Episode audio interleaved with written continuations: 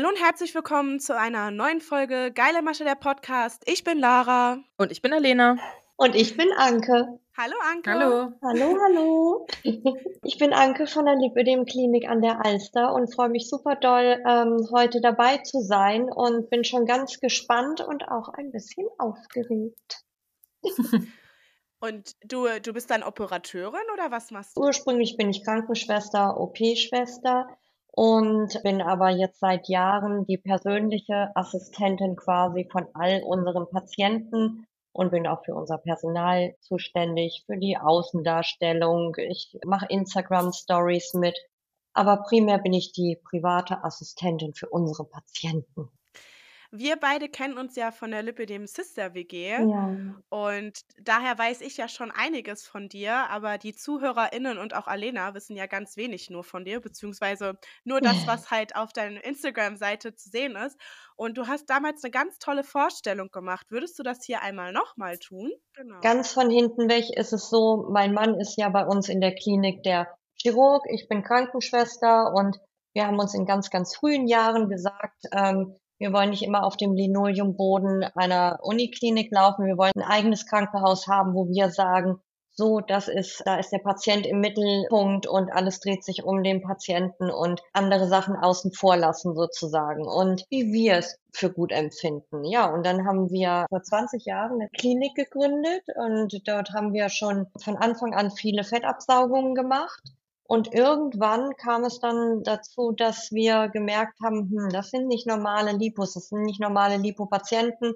Also das würde jetzt zu weit führen. Dann haben wir überhaupt selber erstmal vom Lipödem erfahren, uns da ähm, schlau gemacht, ausgetauscht mit anderen Ärzten und Phlebologen und ja, äh, ich sag mal, bewusst saugen wir seit 15 Jahren Lipödeme ab, aber in den letzten fünf, sechs Jahren eben so viel, wie es jetzt ist, weil es ja auch immer bekannter wurde, weil das wisst ihr am besten, viele Patienten sind betroffen, aber viele Betroffene wissen es selber noch nicht einmal, dass sie es haben. Und ähm, ja, wir sind eine kleine Privatklinik in der Nähe von der Innenstadt, von der Außenalster auch, mitten in Hamburg und haben um die zwölf MitarbeiterInnen und sind eher wie so eine kleine Familie aufgestellt die längste Mitarbeiterin, die arbeitet seit Klinikgründung, also 20 Jahre. Unsere Kinder sind zusammen groß geworden und wir sind zusammen alt geworden oder älter geworden, kann man sagen. Älter. Älter, genau.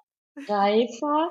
Und ja, wir sind wirklich, ja, unser Personal ist einfach schon ganz, ganz lange dabei und wir sind da wie so eine kleine Familie zusammengewachsen. Und ich glaube, das macht uns auch aus. Wir sind nicht eine Shishi-Privatklinik, sondern wir sind nahbar und das ist auch das, was wir immer bleiben möchten.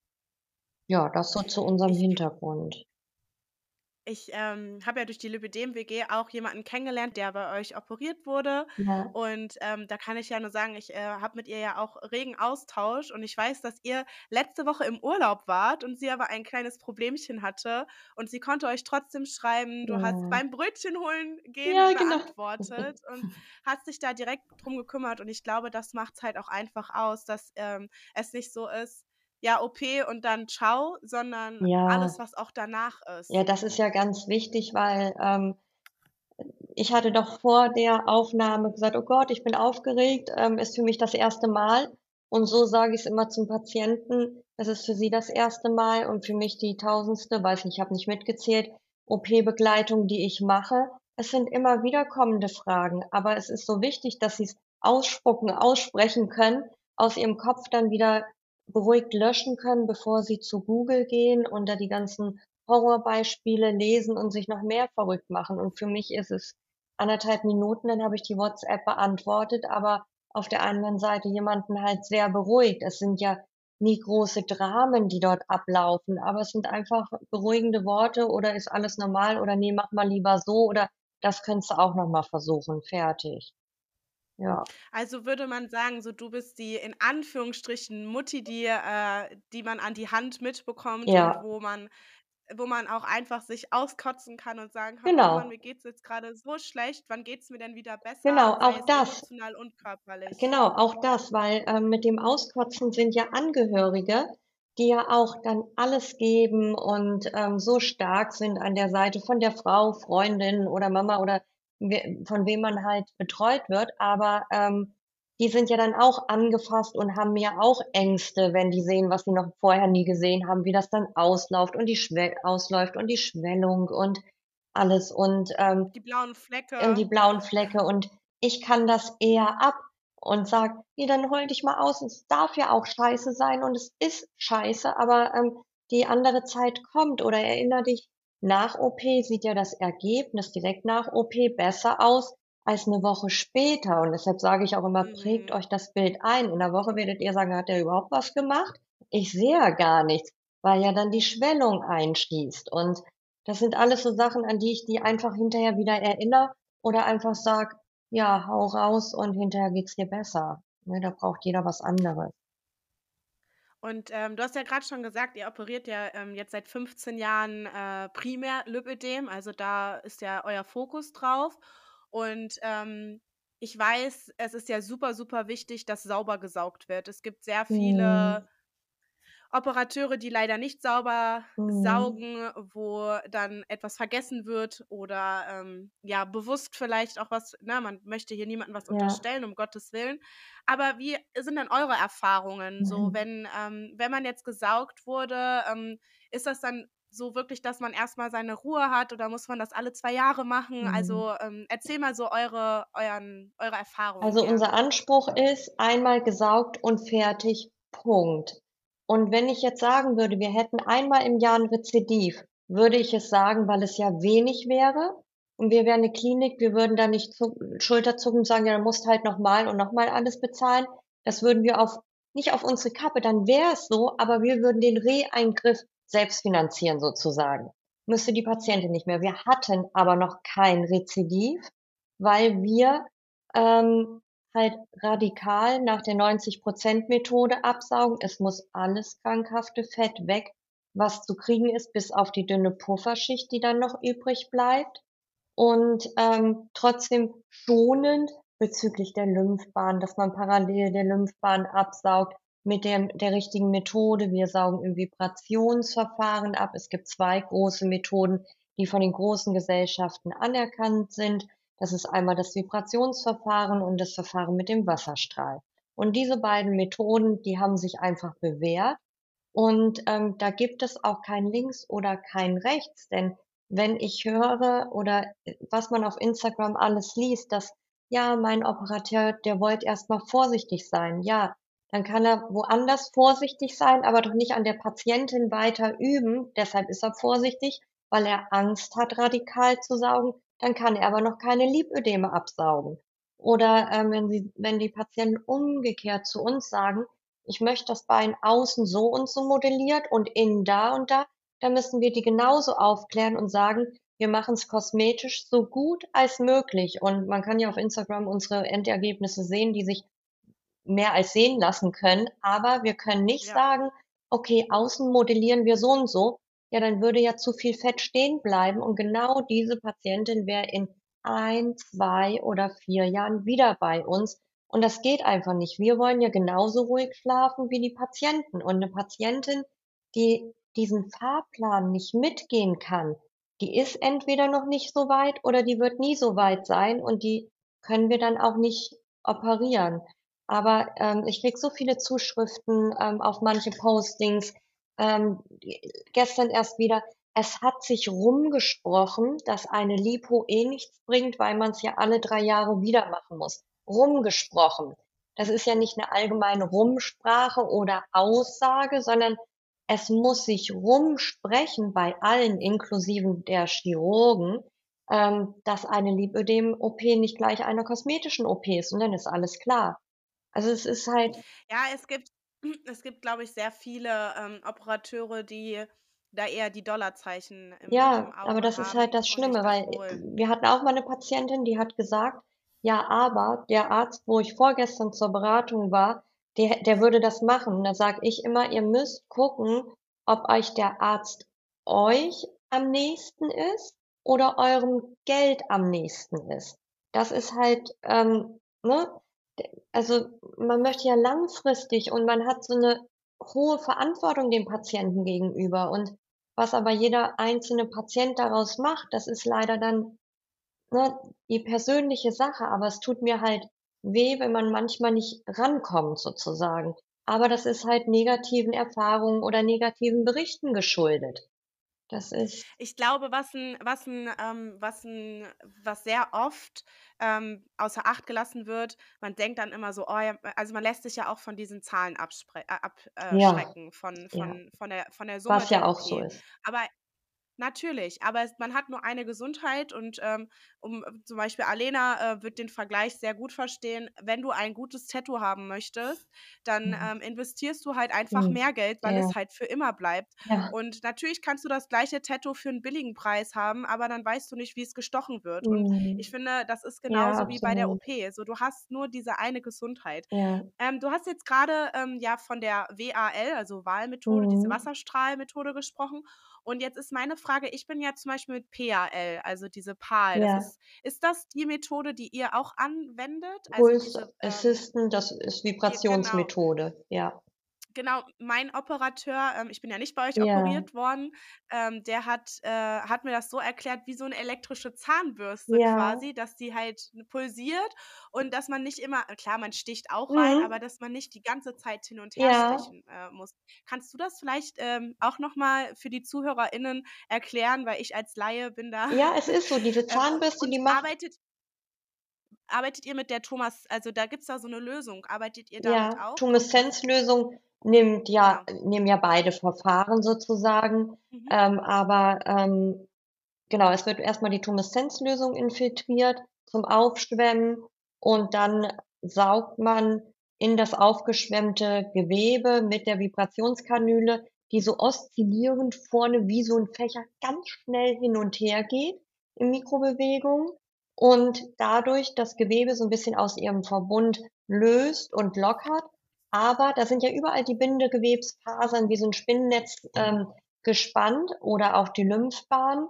Der die Kanülen sind vorne stumpf und Mhm. du kannst damit, ähm, keine größeren Strukturen verletzen. Du musst trotzdem parallel der Lymphbahn saugen, weil wenn du ganz du darfst nicht wie in 'ner normalen Lipo criss-cross, also nicht über Kreuz und, ne, nicht eine Richtung über die andere lappend saugen, sondern da darfst du immer nur parallel der Lymphbahn saugen.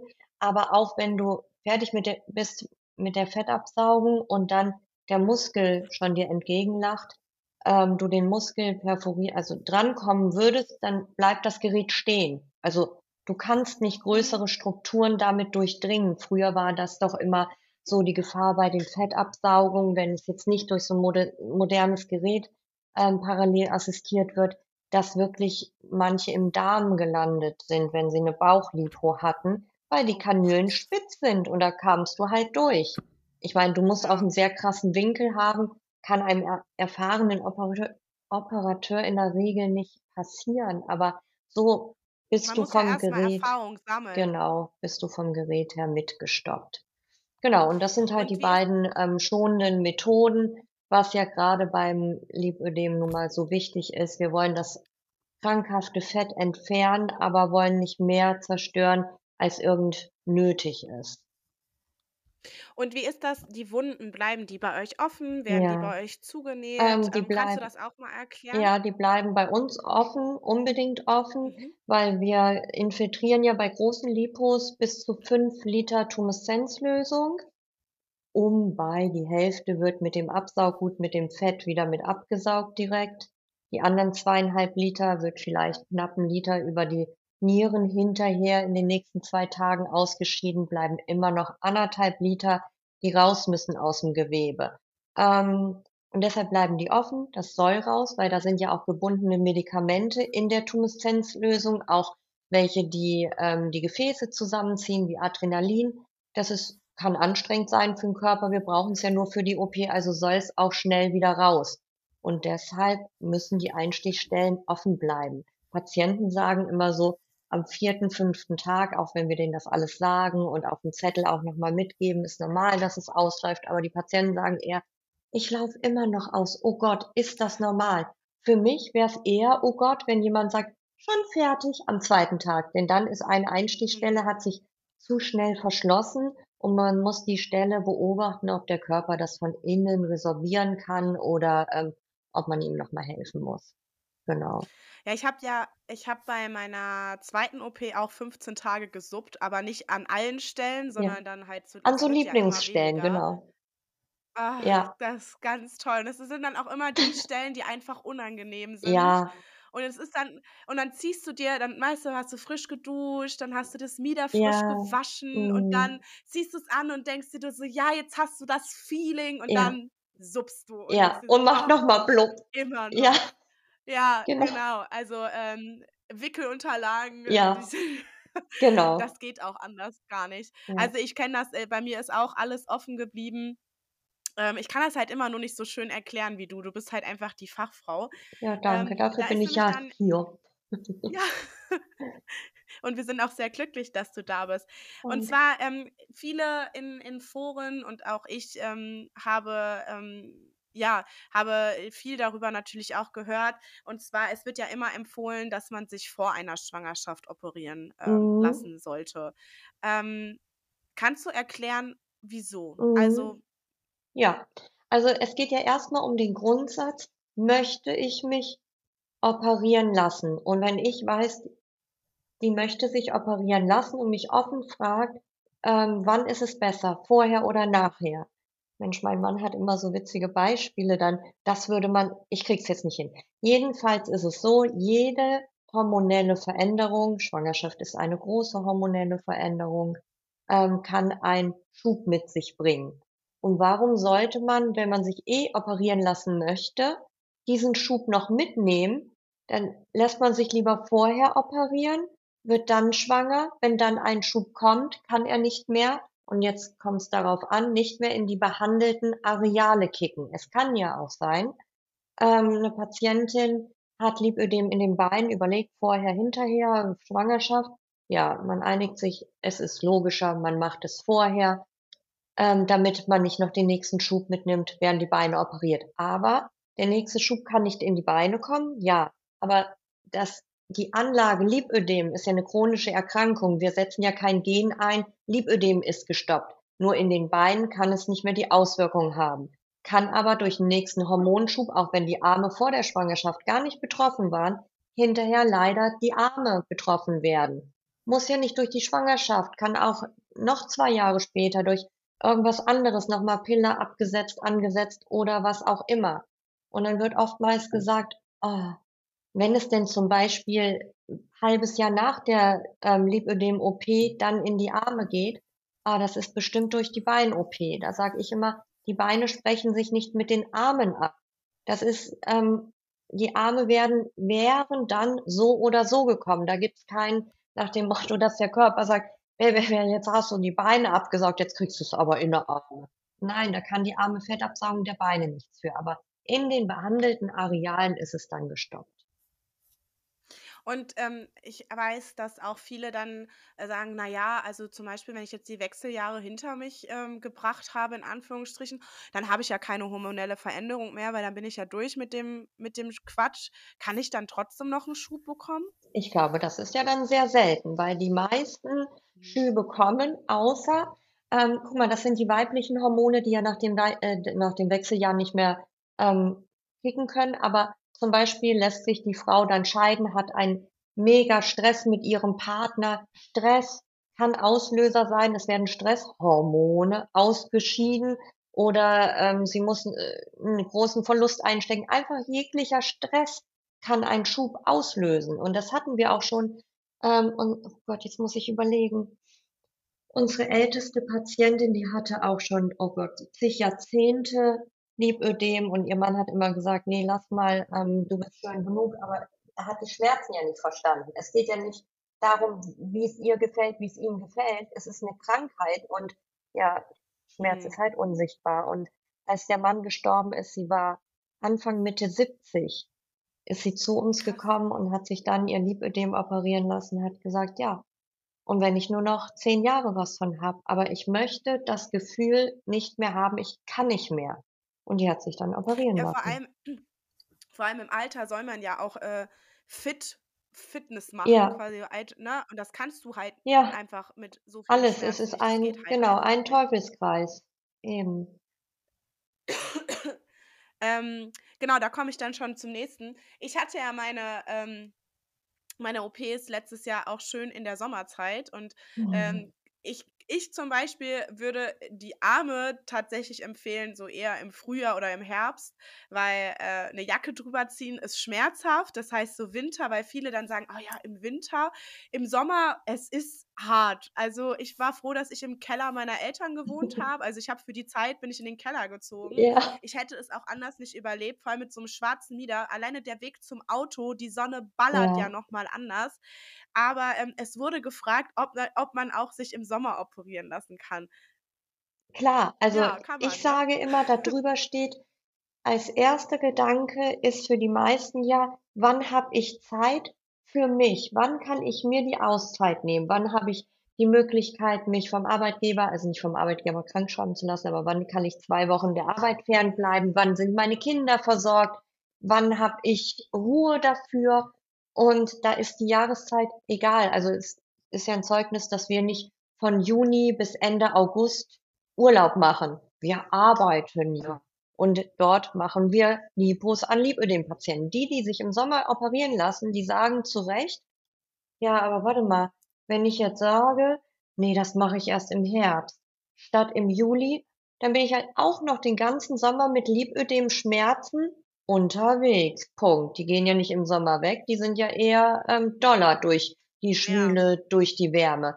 Also, sagen sie: Ja. „OP ist auch nicht toll, aber dann habe ich's ja irgendwann hinter mir.“ Deshalb ist, ähm, jeder Monat eher, würde ich's so eher formulieren, besser als jeder Monat später. Aber auch nur, wenn ich innerlich bereit bin und wenn ich die Möglichkeiten habe, finanziell, also, dass ich mir die Zeit einteilen kann, dass ich die für mich frei habe, die Zeit. Ja, dann ist die beste Zeit und das ist unabhängig von der Jahreszeit oder was auch immer. Also, ich hatte ja ich hatte ja meine 3 OPs und ich glaube, so rückwirkend hätte ich wahrscheinlich, ähm gut, als 1. ist, glaube ich, heftig, weil ich fand die 3. für mich, wo ich ja die Arme mitbekommen habe, mit am heftigsten. Ja. Aber so von den Temperaturen her, glaube ich, hätte ich das lieber im März gemacht, einfach mit dem Hintergrund, dass es so warm war. Ähm, das kann ich jetzt nach meiner Ja. Erfahrung sagen. Ich meine, es waren bei mir eh alle 3 geplant, Ja. ne, und auch mit mit relativ kurzen, also 10 und 8 Wochen nur Ja. dazwischen. Das ist relativ wenig. Ja. Ähm, würde ich auch so nicht noch mal machen, Mhm. einfach aus meiner Erfahrung. Ich würde meinem Körper mehr Zeit geben und ich glaube, ich würde auch 2 durchziehen und dann wirklich 'ne 'ne größere Zeit, also, weiß ich nicht, vielleicht sogar 'n 1/2 Jahr Ja. dazwischen tun, weil natürlich der Körper, das ist die eine Sache, aber die Psyche also, ich habe Mhm. bis heute zum Beispiel noch nicht alles Ja. verstanden, dass mein Körper jetzt so aussieht, wie Ja, er aussieht. genau. Ähm, Oder glaube, vordergründig sollte verstanden, inhaltlich hast du's, aber du denkst wahrscheinlich, so kriege ich das oft mit: „Aber ich fühle es ja noch nicht so.“ Die sehen sich im Ja. Spiegel und sagen: „Ich bin doch nicht blind, ich sehe doch, wie ich aussehe.“ Oder ich kann mir doch sagen: „Ich habe doch die Schmerzen nicht mehr.“ Krass, aber dieses es hängt nach. Aber wie lange hat sich Lipödem eingeprägt in der Psyche? Das sind ja Mhm. Jahrzehnte oftmals Ja. und das geht manchmal nicht auf Knopfdruck weg. Bei vielen geht's auf Knopfdruck weg. Die die gehen dann eigentlich ist es so, die Hälfte der Patienten sagt: „Endlich, endlich“ und sie kommen da sofort von der Psyche hinterher. Aber dann gibt's immer noch die andere Hälfte, ne? Manche brauchen 4 Ich Wochen, manche brauchen 4 dazu. Monate.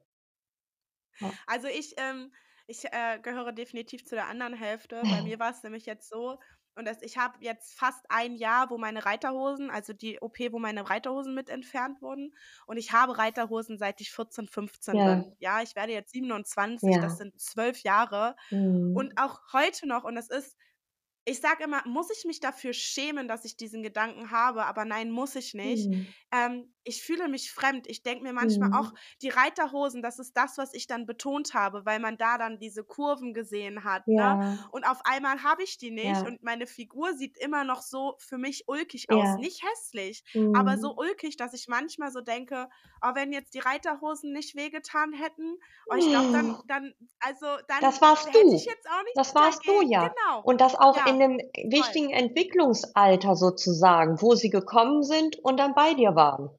Ja. Ja. Und so hat jede Und dann Patientin das anders, wie sie das beschreibt, was dann, ja, war oder im Moment erst mal nicht angenommen werden kann. Zwar so vordergründig verstanden wird, aber nicht gefühlt verstanden, so.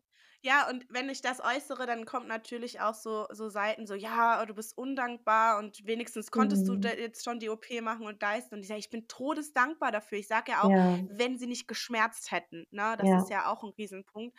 Und, ähm, da hatten wir uns auch bei der WG unterhalten, ähm, das hattest du mir auch bestätigt. Mein Operateur sagt immer, er saugt aus'm Körper, aber nicht aus'm Kopf. Ja, das So, stimmt. Lymphödem, Ja. ne, das bleibt im Kopf so Ja. und man man hat es, das ist ein es ist ja auch irgendwie 'n T man ist nicht die Krankheit, aber Ja. es ist ein Teil von dir, Ja. so. Und was was da in der Psyche alles kaputt gegangen Mhm. ist, sei es durch ähm, durch Essstörungen, sei es, ähm, durch Mobbing, sei es durch so viele andere Sachen, ähm, das das sind Narben und Ja. die kann könnt ihr nicht wegoperieren, Ja. leider. Ich glaube, ihr würdet es auch sofort Würde machen, ich das sehr ich gerne machen, sicher. sehr, sehr gern. Aber dafür ist es auch so wichtig, kriege ich fast 'ne Gänsehaut, ähm, so was wie euer Podcast oder wie Instagram, dass, ähm, draußen im normalen Leben haben so viele, ähm, Mädels nicht diese Kontakte, ähm, ja, weil nicht jeder 'ne Freundin, die Lipödem hat hat. Aber in der Community oder sich verstanden fühlen nach 'ner Ko Podcast-Folge, das ist, ähm,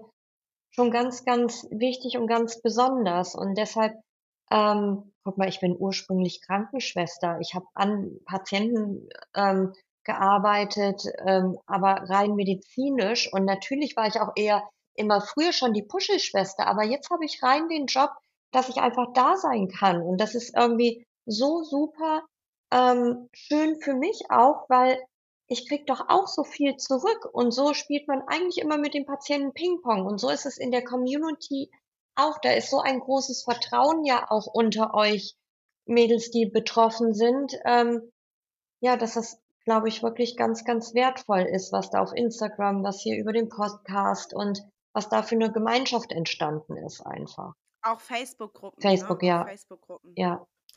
Also, Facebook ist grade für die, ähm, ja, ich sage mal, das klingt immer so blöd, aber die die Plus-Vierziger die Ja. Plus-Vierziger sind sehr, sehr aktiv, auch in Ah, Facebook-Gruppen. okay, Also, ich bin ja. auch in einigen Facebook-Gruppen, aber nur immer so stille stille Mitleserin, Ja. ähm, weil ich natürlich mir auch meine Infos brauchte. Ich meine, dadurch bin ich ja auf Instagram also, ich habe das ja eigentlich alles nur für mich gemacht und Mhm. bin ja dann irgendwann öffentlich gegangen, weil ja immer wieder kam: „Ey, genau das haben wir nicht. Genau das gibt es Ja. irgendwie nicht, dass jemand halt auch die negativen Sachen erzählt.“ So, warum also, Ja. viele haben ja Profile, die halt Vorher-Nachher-Bilder zeigen oder nur die schönen Sachen zeigen, Mhm. aber zu einer OP gehört halt nicht nur die schönen Sachen. Ne. Und das ist auch okay und das darf auch sein. Ich meine, Ja. es ist 'ne OP. Es ist nicht das ist nicht das das, ähm es ist auch keine Blinddarm-OP, sondern Ja. dir wird ein Riesenteil deines Körpers, was krank ist, was du Mhm. jahrelang mit dir rumgeschleppt hast, Ja. das wird dir entfernt. Ja. Dass dein Körper da erst mal gar nicht drauf klarkommt, sei es mit Kälte oder so, weil Fett Ja. wärmt auch 'n bisschen, das muss man ja auch mal sagen.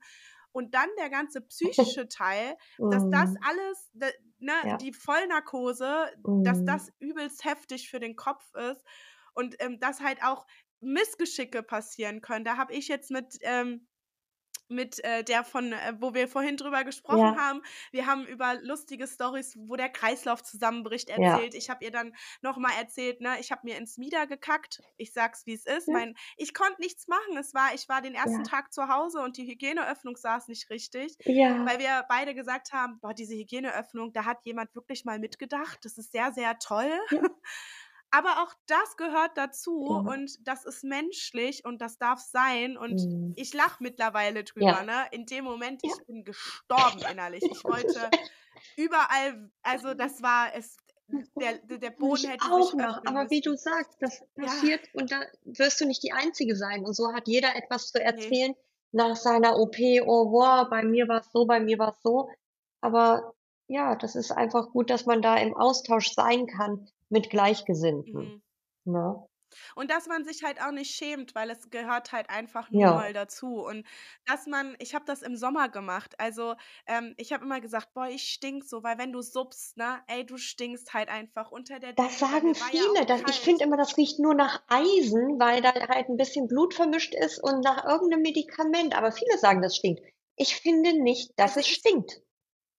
Ich habe äh, vielleicht hast du Salzig. dich auch dran gewöhnt. Also, für mich war das ganz schlimm und Ja. dann habe ich die ganze Zeit gesagt: „Oh, ich oh, ich“ und dann fühlt man sich auch nicht so geil und dann habe ich auch noch geschwitzt und es kam irgendwie alles zusammen und ich Ja. lag da und dann hat mein Freund mich zugedeckt und dann hat er so die die Decke aufgeschüttet und er hat immer gesagt: „Es du stinkst nicht, es ist alles gut“, ne?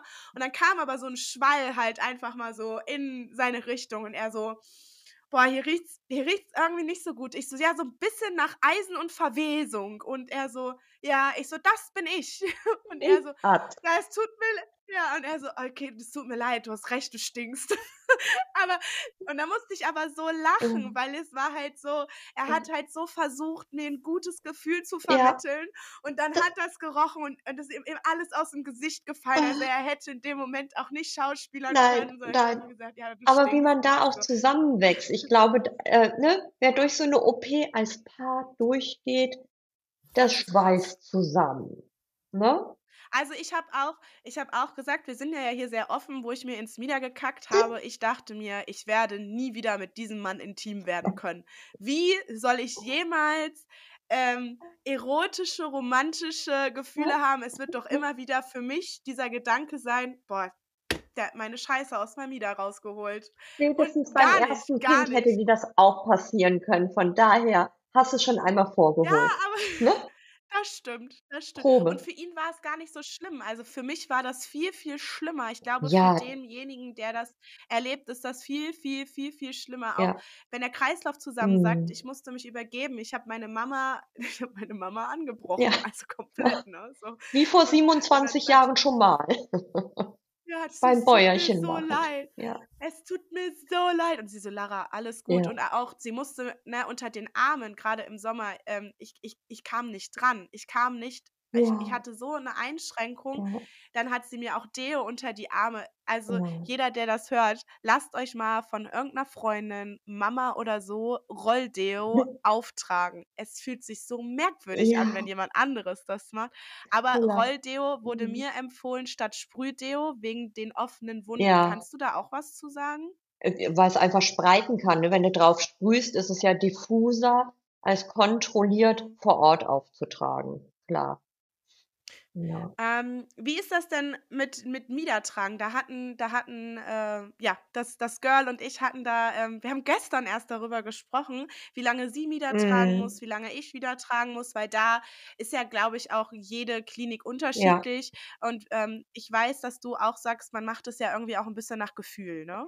Ähm, genau, das das ist so meine Sprachweise. Ähm, also, ich hole mal aus. Bei uns ist die 1. Empfehlung die 1. allgemeine Empfehlung ist 2 Wochen rund um die Uhr nach OP das Mieder tragen, minus die Zeit, wo das Mieder jederzeit gewaschen werden kann. Das kann auch 'ne Stunde noch trocknen. Also, ne, 'ne Stunde, 1 1/2 ist immer kein Problem auszuziehen und dann noch mal 2 Wochen Halbzeit, also tags oder nachts.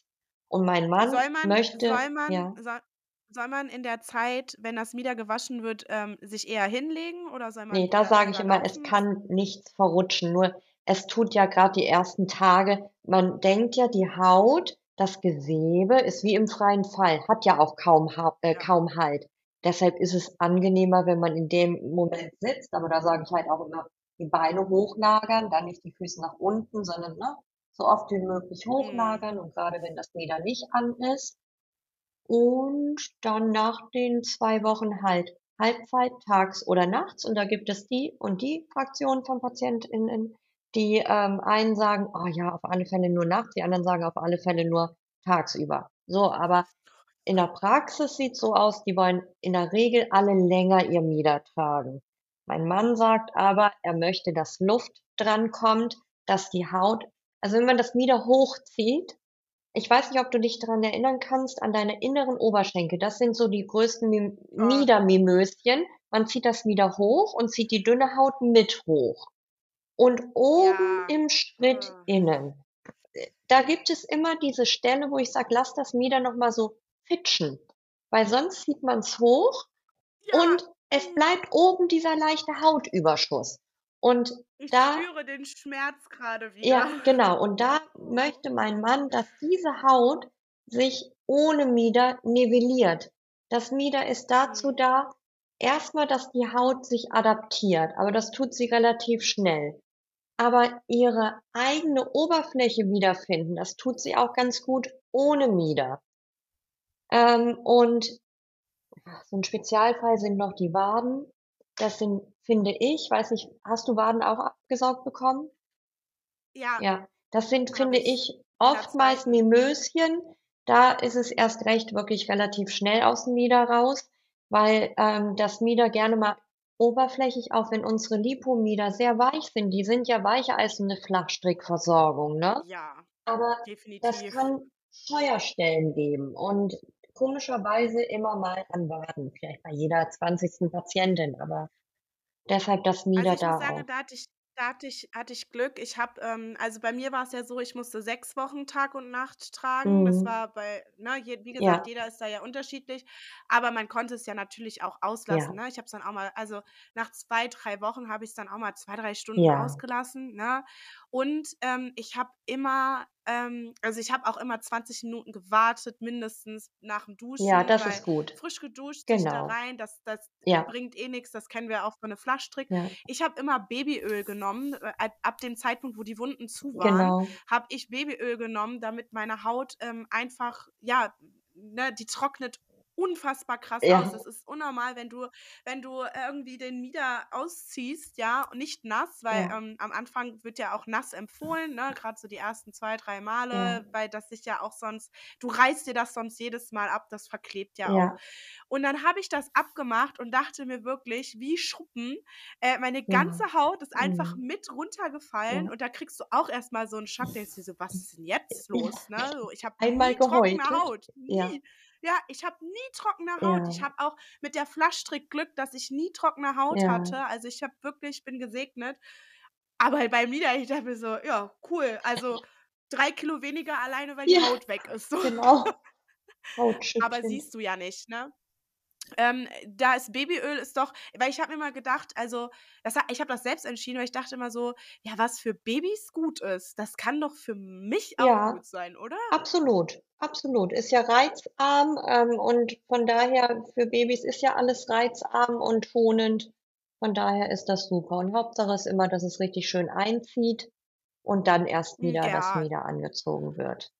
Genau. Also, mir wurde am Anfang empfohlen, das Mieder nass anzuziehen. Auf das kann ich frisch operiert, muss ich sagen, leider nicht so empfehlen, weil das viel mehr wehtut, weil du das nicht so es gleitet nicht so gut Ja, drüber, ähm, finde ich. Es ja, es stockt ja, eher. Ich habe dann oft danach halt einfach das Mieder nass gemacht, weil das ja noch mal 'ne schöne kühlende Ah Wirkung hat, ja, was ja das okay. Lymphsys genau, was das Ja, ja wieder anregt, weil klar, ich habe auch diese Kühlkissen, die dürfen ja nur im Kühlschrank sein, die habe ich auch gemacht, ja. aber es ist doch noch mal 'ne andere Kühlung. Grade im Sommer kann ich das Ja, empfehlen, auch wenn man jetzt Flaschstrick nass ja. machen. Das trocknet so Ja, unfassbar durch die schnell, also es Verdunstungskälte oder Wärme dann, aber es gibt immer so 'n schönen Zug dadurch. Ja, das ist 'ne gute Idee. Toll. Ich habe immer 'ne Sprühflasche Ja, mitgehabt, weil ich bin ja im Sommer und ich habe immer meine Beine so oft einfach mit äh, angesprüht oder wenn ich bei meinen Eltern im Garten war, habe ich ja, den Gartenschlauch genommen, ne? Also, das kann ich immer allen Mädels empfehlen, auch wenn ihr noch auslauft. Es ist nicht schlimm. ja, Ihr könnt immer Wasser drauf ja, machen. Es es ist 'ne schöne kühlende Wirkung einfach. Toll. Weil, ne, ja, es man Ja. man lernt, man genau, lernt man ja. wird Ähm erfinderisch, ne? Genau, ja. Ja, definitiv. Also, ich kann so sagen, ähm, die ersten ich habe ja jetzt bald noch mal, ähm, 'ne 'ne Lipo und, ähm, meine Sorge war auch immer, alles, was auf'n Boden fällt, das gehört auch erst mal grundsätzlich die erste Woche dem Boden. Wenn das keiner aufhebt, weil das der Kreislauf nach unten gucken Not. Ja. Äh, Alena, dein Tippen hört man. Ah. Ähm, wir hatten ja, äh, grade über die, äh, Flachstrick äh, gesprochen. Mhm. Ähm, und zwar, ähm, wie ist das denn mit, äh, danach tragen? Also, nach den Ja. OPs Flachstrick tragen? Ähm, ich sage mal, der teure Zauber der Liposuktion wird in unseren Augen dafür auch betrieben, dass man aus dem Mieder rauskommt, weil wenn wir ja sagen, wir schaffen's, dass ihr 80 bis 100% schmerzfreier hinterher seid und wir das Feedback auch von den Patientinnen bekommen und dass das krankhafte Fett abgesaugt ist, dann ist hinterher kein Mieder mehr, ähm, nötig, außer Ausrufezeichen. Vorher wird ja immer noch mal auch bei Diagnosestellung geguckt: „Okay, woher kommen denn die geschwollenen Beine?“ Könnte ja auch, ähm, 'ne intakte Venengeschichte sein. Aber wenn die Venen intakt sind, ist es so, braucht man hinterher kein Mieder mehr, außer oh Gott, aber das mache ich selber genauso, habe kein Lipödem, bei langen Flugreisen, bei Messebesuchen, bei ich weiß, ich gehe da und dahin und werde mir die Beine in 'n Bauch stehen. Da ist doch super, wenn man die Flachstrick noch hat und sie passt noch oder man kann sie, ähm, sich noch mal ordern und hat eine im Schrank für Notfälle. Why not? Aber ich kenne wissentlich kaum, aber dann wüsste ich ja doch eine keine Patientin von uns, die hinterher noch, ähm, Mieder oder Flachstrick trägt, weil sie ja dafür die Lipo gemacht hat, die nicht mehr zu tragen. Ja. Ja, das, äh das das klingt gut. Ähm, es ist jetzt noch eine letzte Frage, die, äh, bei euch oder die gestellt Ja. wurde. Ähm, ich weiß, du hast die schon sehr, sehr intensiv auf eurer Seite, ähm, beantwortet. Mhm. Ähm, dennoch kannst du's ja vielleicht noch mal kurz zusammen äh. Und zwar, es ging um die Kosten und wie viele OPs Mhm. man braucht. Also, das wurde jetzt pauschal quasi gefragt. Ähm, pauschal kann ich's noch nicht beantworten. Also, ähm, Ja. weil kein Patient ist pauschal, jede Patientin ist individuell. Und so, ähm, äh, ist ja auch gut zu wissen für die Patientin, dass, ähm, ne, wenn man wenig Fett hat, kostet's weniger, als wenn man mehr Fett hat. Und, ähm, ich gebe jetzt mal 'n Beispiel an, ähm, dann kann man mal sich im Kopf vorstellen, zum Beispiel 'ne Patientin, die ist 1,60 groß und wiegt vielleicht 70 Kilo, hat Lipödem Stadium 1. Mhm. So, dann Oder vielleicht kannst du das ja mal ähm, Alena hat, äh, äh, Stadium 2, Typ 4 und vielleicht könntest du das ja mal Alena ist ja noch nicht operiert, Ja. so 'n bisschen anhand von Alena. Alena hat, ähm, an den Armen viel Alena kann ja da 'n bisschen was, äh, mal zu sagen und dann kannst du das vielleicht mal so einfach Ja, du kannst ja so ja jetzt Kostenaufstellung 'ne Ja. Kostenaufstellung anhand von mir machen. Ja, ähm, Quasi, ne? wenn ich Ist das jetzt jetzt schwierig, weil du sie nicht genau, siehst, wenn ne? ich das Es jetzt ist realistisch dann würde ich sagen, ich ich sage mal, wie ich sonst sagen würde, aber wir stellen uns jetzt fiktiv Alena vor. Alena, wie groß bist du? 1,58. Und magst du uns Moment. verraten? Gewichtsnennung. Ja. Und Lipödem Stadium 2 hattet ihr gesagt? Entschuldigung. Ja. Typ Typ 4. 4. Ja. Ähm dann wird es um bei wir teilen das in verschiedene Regionen ein. Den ich fange bei dem Oberschenkel an. Oberschenkel außen, beide Seiten zusammen, um die 4.200 bis 4.400 €. Beide inneren noch mal und beide vorderen noch mal. Und beide inneren Knie, ohne dass ich dich jetzt sehe, der typisch das typische Lipödem-Knie ist ja so, dass es innen auch noch mal so 'n Böbbel hat zwischen Ja, und 1,8 und und unter auch. Das geht dann, ähm, schon wieder wird eher mit der Wade mitgemacht, so oberhalb des Schienbeins. Meinst du sogar so Mhm. 'n Ja, genau. Mhm. Ja, genau. Genau, zwischen 1,8 und 2,2. Das wird ja dann so mitgeputzt, sage ich mal. Ähm, so und die Waden sind so individuell, weil die wirklich ganz verschieden sein können, aber zwischen 3,9 und 4,9 um bei. Und die Arme auch zwischen Wenn hin 3,9 und 4,8. Wenn hinten ähm, du hattest ja hinten die Oberschenkel, wird dann das Gesäß mitgemacht? Mhm. Da sage ich immer viele sagen: „Oh, mein Po ist so groß.“ Und dann kann ich das auf dem Bild schon anzeichnen. Da kann sich jeder, der jetzt mithört und denkt, auch der Popo ist so groß, macht mal ein Bild von hinten oder lässt ein Bild von hinten von sich aufnehmen, druckt das aus und malt die äußeren, nämlich die besagten Reiterhosen weg. Und schon ist der Popo schmaler, aber das, wir haben ja dann nicht den Popo abgesaugt, sondern die Reiterhosen, die einfach den Popo breit erscheinen lassen. Viele, sogar fast 50 Prozent der Patientinnen haben dann aber noch ähm, die Hüften. Es geht ja leider oftmals auch in die Hüften über. Hattest du das auch, Lara?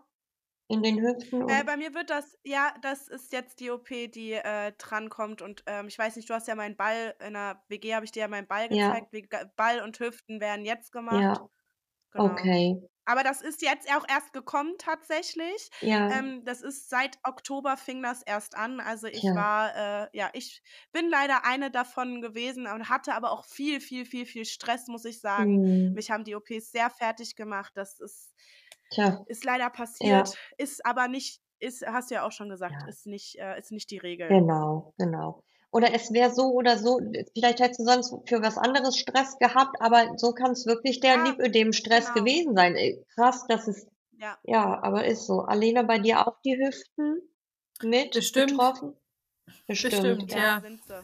Mhm. Sind sie. Ja, das sind so Richtlinien, aber es ist immer wichtig, dass man halt alles individuell anguckt, ähm, um die persönlichen Kosten zu erfahren. Aber jetzt an dem Beispiel, was wir genannt haben, da wird es jetzt nicht mehr als zehn Prozent hoch oder runter gehen, auch ohne dass ich Alena gesehen habe.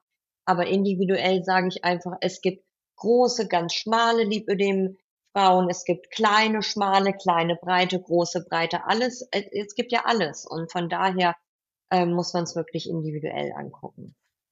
Sind da die Klinikkosten jetzt mit bei oder Ach so, genau gut, dass du drauf? es sagst. Ähm, da sind die, sind alle Kosten mit dabei, bis auf die Anästhesiekosten. Ähm, wir brauchen ja zwei bis drei Operationen, wenn wir von Oberschenkeln und Waden sprechen. Je nach Umfang, je nach Volumen braucht es zwei bis drei Operationen und je OP kommen nochmal um die 850 Euro Narkosekosten hinzu. Und dann sind es Inklusivpreise, inklusive Vorsorge, Nachsorge, Medikamente, Übernachtung. Bei uns ist so, ähm, beim ersten Mal bleibt man auf alle Fälle über Nacht. Beim ersten Mal werden bei uns, das macht ja auch jeder anders, in der Regel äußere Oberschenkel, innere Oberschenkel, innere Knie operiert. Und bei der zweiten die vorderen Oberschenkel, die, wo manche sagen, nee, die Waden möchte ich noch nicht, brauche ich noch nicht oder was auch immer. Dann ist die zweite OP ja eine kleine gegenüber drei Regionen, eine Region vordere Oberschenkel. Dann kann es auch sein, dass man morgens operiert wird und abends nach Hause geht. Aber die Kosten sind, egal ob man mit Nacht oder ohne Nacht oder man sagt, nee, ich kann morgens um acht noch nicht nach, entlassen werden. Nicht die Patientin sagt das, wir sagen das im Worst Case, nach dem Motto, nee, hängt noch durch, dann bleibt die Patientin halt. Da sagen wir nicht dann, ja, jetzt gibt's noch mal 400 Euro extra an Tagespauschale. Es dauert so lange, wie es dauert. Und auch nicht, dass wir in der OP sagen, oh, es hat länger gedauert oder oh, es war doch schneller oder nee, es wird vorher transparent gesagt und so ist es dann auch. Und also du hattest ja jetzt gesagt, dass ähm, die Oberschenkel außen, innen und hinten, das wäre eine OP. Wie viel, also jetzt bei Alenas Beispiel, das wäre ja dann eine OP. Wie teuer wäre dann insgesamt diese OP? Also du hattest ja jetzt gesagt 4, 4 Mhm. 2 und dann noch zweimal 4 2. Das wären ja dann Also außen, 12.000. innen, außen und innen wären zwei mal vier, zwei sind vier, äh, acht, vier. Plus die inneren Mhm. Knie macht man dann noch mit. Sind zehn, vier, sind zehn, vier plus ähm, die Narkosekosten. Anästhesie. Und Mieterkosten sind aber auch schon bei euch dann quasi Genau, drin, ne? zu 90 Prozent sind die Mieterkosten mit drin, weil ähm, wenn jetzt die Proportion so vom Standardmieter abweichen, wir haben ja rein die Standardmieter da. Ne, wir Ihr gucken habt, ihr habt die, die von Lipo, ich äh, darf ne? ich, weiß ich gar nicht. Ihr könnt es rausschneiden, wenn ich nee, keine Werbung sage. Hm, nee, nee, die, die, nee. Ja, ähm, wir haben bestimmte Mieder, ganz tolle. Und das sind Standardmieder. Und die OP-Schwester weiß, wo die Patientin reinpasst. Wenn wir aber in der Beratung merken, Mensch, die Patientin ist so gebaut, dass vielleicht die Beine überproportional oben zu unten sind. Die Mieder haben ja ein Verhältnis in sich. Dann muss sie sich ein Mieder Ja. auf Maß anfertigen lassen, weil ähm, ein Standardmieder ist ein Standardmieder. Aber zu 90 Das Prozent kriegt man das hin. Das muss man bei der, ähm, Firma, die du grade, äh Mhm. also die wo ihr ja auch die bezieht, muss man das mindestens 4 Wochen vorher machen. Das kann Genau. man in den meisten Sanitätshäusern machen, für Ja. die, die, äh, das Ja. jetzt sich fragen. Und das ist halt oftmals knapp oder, ähm Also, es Ja. ist knapp bemessen. Ja, macht es lieber macht es lieber 6, Ja. 6, 8 bis 6 Wochen Genau. vorher. Wenn es auf Maß Und, ist, lassen ähm wir lieber 7 bis oh, Miezi. Ja, Stanley. Äh, Stanley. Och, 'n toller. Süß. Ähm, genau, da lieber mehr Puffer lassen, aber, ähm, genau, geht man halt auf Nummer sicher. Ja, das ist ja ist ja gut zu wissen dann. Genau. Ja, Ja. Alena, du wolltest auch noch Sachen fragen. Ja, genau. Ähm, zu der Sache, wie lange man denn dann aushält oder wie lang man sich da Zeit nehmen sollte, wenn man so 'ne OP vorhat. Ähm, Mhm. was würdest du schätzen, wie schnell könnte man wieder eingesetzt werden? Also, wenn man jetzt zum Beispiel vom Arbeitgeber weil wir sind alle berufstätig, ja, und, Mhm. äh, arbeiten uns den Mhm. Arsch ab für keine Rente, Mhm. aber, ähm, wir brauchen ja dann Zeit für uns selbst und der Jahresurlaub ist Ja. ja nicht viel. Ähm, Ja. wie lange würdest du abschätzen, dass man bräuchte, um wieder Ein relativ einsetzbar zu sein, Genau, wenn man ein jetzt Welchen 'nen Beruf? Ich glaube, das Bürojob Ja. hat? Genau, das wäre jetzt du sagst Bürojob. Gut, dass du's sagst, weil es kommt wirklich auf 'n Beruf an. Wir hatten mal ähm, wir sagen, 'ne Range ist um bei 2 Wochen auf alle Fälle hinterher und dann kommt es auf 'n Beruf an. Denn wir hatten gesagt 2 Wochen und da sagte die Patientin: „Ja, ich bin Berufsreiterin.“ Also, 'n heftigeren Beruf gibt's ja dann nicht, ne? Nach 'ner Lipo, ich glaube, das ist so das Letzte, was man dann wirklich schaffen kann, ist Reiten. Oder möchte. Ja, Oder oder möchte. möchte. Genau. Wie wie kommt man aufs Das ist so, Pferd? wie Da, kommt äh, man hoch ne. und die inneren Oberschenkel auf dem harten Ne. Sättel, d Mm-mm. die Vibration, Mm-mm. also, ne, geht nicht. Ja, Ne. aber. Bürojob, ähm, nach 2 Wochen kann man doch im Büro dann wieder sitzen. Aber es ist immer mit Ausnahmen, weißt du? Es kann sich auch immer mal ein Serum bilden. Weiß nicht, ob da jemand schon mal drüber gesprochen hat?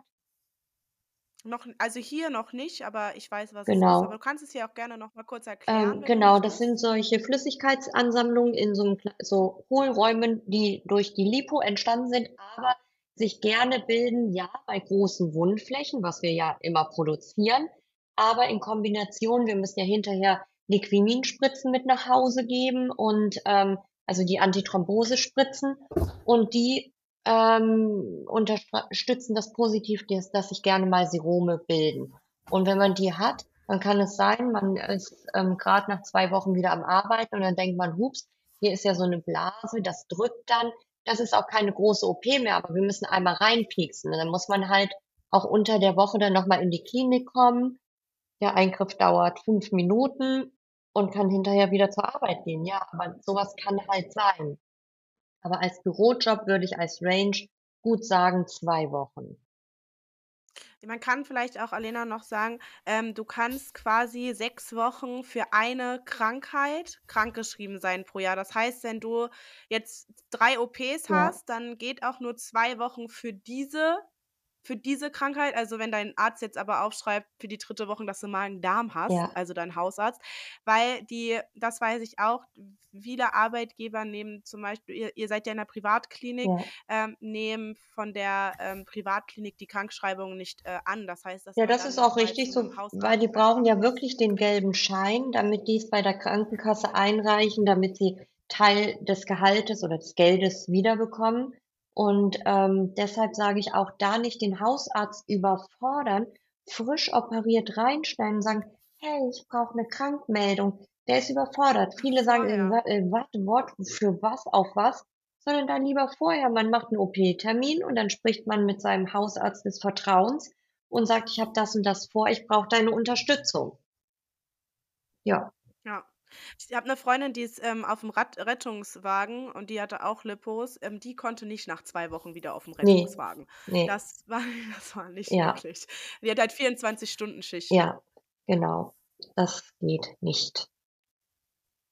Aber Alena, im Büro könntest du ja zum Beispiel auch die Beine hochlegen, oder? Also ich habe zum Beispiel hier unter meinem Schreibtisch habe ich meinen Uralt-Drucker und da lege ich jetzt immer die Beine ab, wenn Ja. wir zum Beispiel aufnehmen. Hm, grundsätzlich könnte ich das schon machen, aber dadurch, dass ich, ähm, in der Bildung arbeite und zu uns halt Schulklassen kommen, muss ich auch zu der Schulklasse kommen. Das bedeutet, ich muss also ich sitze, wenn keine Ferien sind, tendenziell nicht im Büro. Also ich muss da wirklich auch Unterricht halten. Klar könnte ich das auch im Sitzen machen, aber in der Werkstatt schwierig. Also Mhm. ja, also ich müsste tatsächlich dann stehen oder das halt dann so timen, dass ich 2 Wochen eben krankgeschrieben bin für die OP und Ja. dann danach müssen dann Ferien sein, also Schulferien. Ja. Weil dann kann ich Mhm. sitzen. Dann ist Ja. kein Problem so. Und dann kann ich auch hochlagern, dann ist auch kein Problem. Und vielleicht dann so, dass es große Ferien sind, wie also 2 Wochen Ferien oder sogar diese großen Sommerferien oder so, Ja. weil ansonsten Genau. Siehst du, Ja. und da kommen wir wieder dazu zu dem Thema von vorhin, wann lasse ich mich am besten operieren? Allein, was du jetzt erzählt hast, Alena, dass du bist da in deine Taktung jetzt durchgegangen, also wärst du eine Sommerkandidatin, weil du da Ruhe und Zeit für dich hast, ja, ne? weil ich da mich Also stillhalten kann und gleichzeitig ja, auch genau. noch einsetzbar bin, so. Ja, Ja. Ganz Ja, macht ja genau. wahrscheinlich auch Sinn, wenn du gerade sagst mit den Sommerferien, dass man das zum Beispiel guckt, so, okay, erste OP, dann machst du die Sommerferien. Wobei ich auch sagen muss, nicht jede OP OP ist halt gleich, ne? Ja, Also klar. Ne, ähm, bei der zwei bei der zweiten dachte ich, ja, alles klar, ich bin zwar ähm, fit so, aber meine Knie waren noch nicht fit, Mhm. ne? So, Ja. und das kannst du ja, wobei bei den Armen, wie ist das denn? Ich musste die sehr auch hochlagern. Das wäre ja dann im Büro, ist das ja dann schon wieder schwieriger, oder? Mhm. Laufen dann schneller die Hände voll? Also kriegt gibt's bei euch auch ähm, Handschuhe oder kriegt kriegt man nur Armmieder? Nur Armmieder und halt wirklich, ähm, wie du sagst, sonst soll man die Füße hochlagern bei den Beinen und so ist es gut. Umso höher man die Arme lagert, umso besser. Auch ähm, wie man sich nachts lagert, ne? Das ist ja, die sind ja Ja, eher tiefer als die Schultern, wenn man so liegt. Aber man kann sie ja auch aufs Bett erhöht lagern, ne? Und auch da wieder Venenpumpe anregen, so wie ich bei den Beinen sage, Fußzehen anziehen, strecken, anziehen, strecken. Kann man mit den Händen, mit den, genau, Arme in die Höhe und die Finger auch immer bewegen und aufmachen, zumachen. Das ist so, ähm, ja, dass die in Bewegung sind, dass einfach die Lymphe merkt, okay, die schläft doch nicht, da ist was los, ah, dann komme ich mal wieder in eine Pötte. Ja. Ich weiß noch, ich hatte Alena damals ein Video geschickt, wie angeschwollen meine Hände Alter. waren. Ja. Ja. Das war das hat krass ausgesehen. Ich dachte echt, die platzen.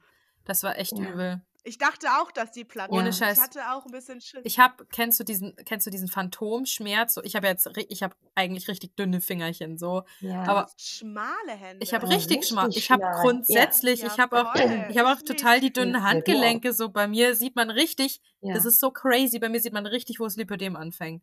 Das ist so Aber so krass ist es ja einfach. auch gekennzeichnet, genau. Ja. Ist, ähm, dass man bis hin, wenn es weiter fortgeschritten ist, ja richtig so ein Muffin, so ein Kragen hat, eine Ja, Abgrenzung ja. und dann fängt es an. Ja, Ja, genau. Ne, aber ich habe echt dünne Finger eigentlich. Auf jeden Fall, Lara hat mir das Bild geschickt und danke. Lara hat mir das Mhm. Bild geschickt und ich dachte, also ich habe diesen Phantomschmerz in den Fingern gespürt, dass die so Ja, genau. angeschwollen Es ist sind in dann. deine Finger Und dann habe ich aber meine, ja, dann habe ich ja meine Finger angeguckt und dachte mir so, aber die sind doch gar nicht so fett. Und es hat so wehgetan Ja. einfach.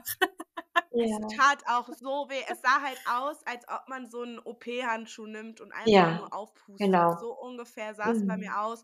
Und die sind auch ultra blau geworden. Und Ja. ich habe immer Melkfett eingecremt, weil, mein, weil dadurch Mhm. durch die durch diese Spannung spalt, also springt die Haut auch einfach ab. Ja, Ne? ja. So, und da weiß ich noch, dass, dass Alena mir gesagt hat, so Lara, das sieht aber nicht gesund aus. Ist das, ist das, Oh ist das normal? Und ich, und ich habe nur geschrieben, ich glaube schon. Ich hoffe es Ich zumindest. hoffe mal. Also Ich habe noch Hoffnung. ja, weil ich konnte diese Arthrose-Handschuhe, die, das ging nicht. Ich habe mir welche bei Amazon bestellt. Ich habe jetzt Flachstrecke. Also ich empfehle das und das weiß Alena auch. Ja. Und ähm, ich glaube, Alena empfiehlt das auch fast jedem, wenn sie weiß, dass es eine OP gibt, nach meiner Erfahrung.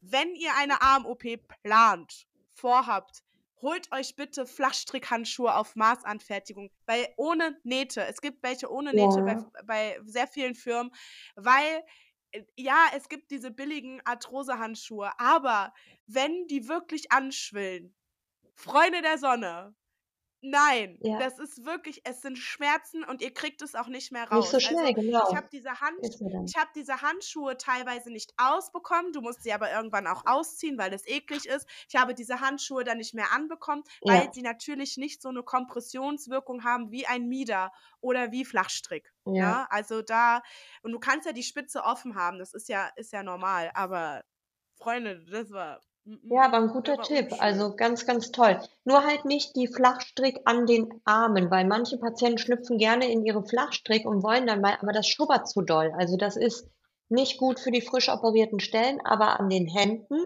das ist 'n guter Tipp. Danke. Mhm. Ja, äh, das ist echt also, hätte ich das vorher gewusst ich, äh, bin ganz ehrlich, ich hätte das Ja. vorher ähm, ich hätte mir das vorher ausgestellt, weil das Ja. Es war wirklich unschön. Also, wirklich, wirklich Ja. unschön. Ja, absolut. Ja.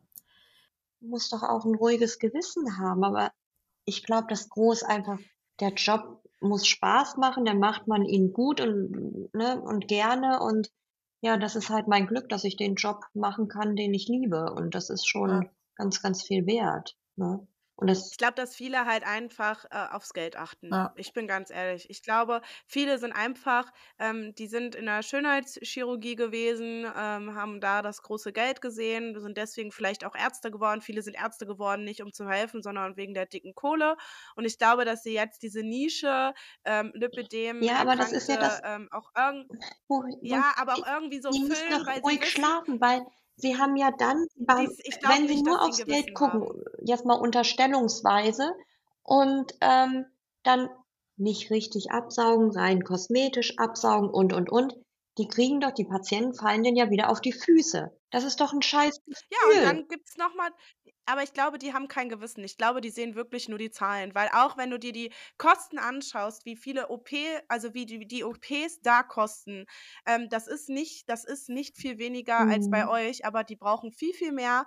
Und ich glaube, das ist einfach so, okay, sie sehen jetzt 'ne Nische, sie wissen, es gibt Mhm. ganz viele Ja, Betroffene. das stimmt, da stimme Es ich dir gibt ganz zu, viele Verzweifelte. dass ähm, dass Es gibt das viele, die mit so ist. verzweifelt Ich sage sind. nur, dass das sehr Ja. komisch ist, weil ja, die produzieren ja dann dauerhaft keine zufriedenen Patienten. Das ist so Vor allem irgendwann irgendwann kannst du ja nicht mehr korrigieren. Ne, Irgendwann ist das man kann nicht zu Ende. Das ist ah, darf ich das noch kurz? Das ist mir 'n Anliegen. Wenn Klar. wir die Theorie mal durchspinnen, ähm, ein Arzt sagt: „Okay, ich mache erst mal nicht so viel, ist ja dann auch nicht so kreislaufbelastend“, so. Und dann kommt der nächste Schub: „Ja, dann macht man noch mal.“ Ja, okay, lass es dahingestellt. Gut, die Patientin denkt: „Ja, dann gebe ich halt noch mal Geld aus.“ Da kann ich auch die Patientin irgendwann nicht mehr verstehen. Ist doch 'ne komische Theorie. Ich möchte doch einmal Geld ausgeben und Ruhe haben und nicht immer wieder nachlegen. Ähm, aber es geht gar nicht. Wir können auch noch mal nachoperieren, aber wir können das doch nicht noch mal und noch mal machen. Denn ein Arzt, der sagt, er saugt nur weniger ab, muss es nach 2, 3 Jahren muss die Patientin wieder operiert werden. Die Patientin ist aber vielleicht erst Mitte 20. Wie oft soll die sich denn, bis sie 60 ist oder 80 ist, operieren lassen? Wir können Alle nicht 3 Jahre. ohne wir wir können nicht mehr als, ne, dreimal in die gleiche Stelle rein operieren. Es wird ja immer härter und dann können wir nicht mehr von schonend absaugen sprechen. Wir sagen ja sonst immer: „Ihr müsst euch vorstellen, das ist wie Violine spielen.“ Das ist nicht mehr wie, ähm, früher die Holzfällermethode, wo da so rumgestochert wird mit viel Kraftaufwand, sondern es ist im Vibrationsverfahren wie Violine spielen, so geht die Kanüle hin und her, sie gleitet. Wenn aber vorher schon abgesaugt worden ist, vielleicht auch schon zweimal abgesaugt worden ist, ist das Gewebe in sich vernarbt und dann muss man doller stochern. Und das ist dann wieder nicht lipödem-konform. Ja. Es geht ja auch irgendwann also, das ist ja auch also, ich will mir die Schmerzen gar nicht vorstellen. Ich meine, ich Ja. weiß, das das habe ich jetzt auch schon von vielen gehört und am Anfang war mir das auch gar nicht so bewusst, dass eine eine Liposuktion bei Lipödem ja viel, viel schmerzhafter, ähm, der Ja. das Heil der der der oder das Heilungsverfahren, der Heilung der Ja. Heilungsprozess ist, als eine Liposuktion aus kosmetischer Ja. Sicht, weil das Fett ist ja viel fester. Entzündlich verändert ist es halt. ne, wir operieren in ein entzündetes Gewebe. Es tut weh, weil das Gewebe entzündet ist.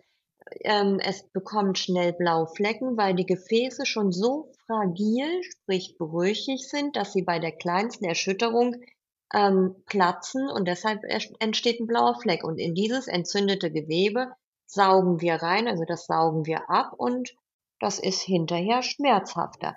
Dennoch kriege ich es mit, ich habe ja immer noch den Vergleich von den normalen Lipos, dass die Lipödem-Patienten hinterher tapferer sind als die gesunden Fettabsaugungspatienten, weil die sagen, ja, ähm, schön ist anders, aber äh, mein dauerhafter Druckschmerz über Jahre war doller als der OP-Schmerz hinterher.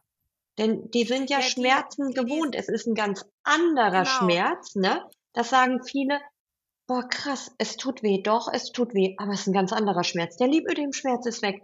Ja, es ist OP-Schmerz. Das ist auch so. Ich weiß nicht, wie du das empfunden hast. Also es tut ja weh, aber es ist doch ein anderer Schmerz als der Lipödem-Schmerz gewesen, oder? Ja, voll. Also, ähm, es es war tatsächlich so, nach meiner ersten, da habe ich ja die Rückseite bekommen, habe ich tatsächlich, ähm, gedacht so: „Okay, tschüss, das überlebe ich nie wieder.“ So, bin ich Mhm. bin ich ehrlich. Und, ähm, dann habe ich tatsächlich ab dem Zeitpunkt irgendwann viel mehr meine Schmerzen in den Reiterhosen wahrgenommen, weil ja Mhm. auf einer anderen Seite der Ja, Schmerzpol weg war. ja. Weißt du, wie ich meine? So Mhm. dass ähm, die Schmerzen waren immer da, aber Ja. sie waren halt nicht die präsentesten, Ja. sondern bei mir war es tatsächlich auch die Wulst unterm Popo, Mhm. also die Rückseite der Oberschenkel, es gehört ja zum Ja. Oberschenkel, ähm, die mit am am am meisten wehgetan hat.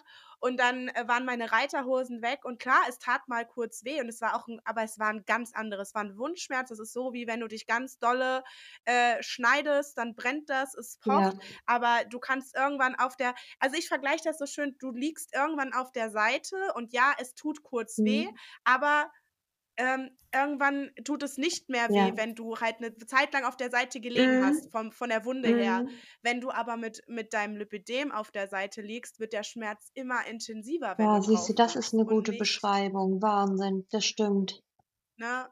So, Ja. und das ist genauso ähm, natürlich, meine Arme waren unfassbar empfindlich, aber ich habe auch immer gesagt, es waren nicht meine Arme, die empfindlich waren nach der OP, Mhm. sondern es war meine Haut. Haut. Ich habe immer Mhm. gedacht, meine Haut ist so Ja. empfindlich, aber es war natürlich ist es mein Arm, aber ich Ja. konnte das immer schön differenzieren, dass Ja. ich nicht gesagt habe, so, wenn du mich berührst, so: „Ah, mein ganzer Arm tut weh“, Ja. sondern es war immer die Stelle, wo ich berührt wurde Ja. und es war nur die Haut, die wehgetan Mhm. hat und nicht dieser dieser Ja. krasse und natürlich Ja. klar, es fühlt sich an wie der heftigste Muskelkater Mhm. überhaupt.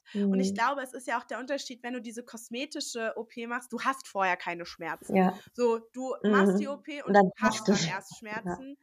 Und und ein Ja. eine Lipödem-Patientin hat vorher schon Schmerzen. Ich habe mich da mit 'ner Freundin unterhalten, die ist auch Lipödem-Patientin, die hatte jetzt ihren Blinddarm-OP und, ähm, da wurde sie nämlich auch gefragt: „Wie sind denn die Schmerzen?“ Dann hat sie den Arzt angeguckt und gesagt, ähm, also 'n Normalsterblicher, hat sie so schön formuliert, ähm, würde sagen: „Ja, ist halt schon so 'ne 8 bis 9.“ Ja. Aber ich sage Ihnen Mhm. ehrlich, ich bin 'ne Lipödem-Patientin, bei Mhm. mir ist das nur 'ne 5, weil Ja. ich bin Schmerzen gewöhnt. Mhm.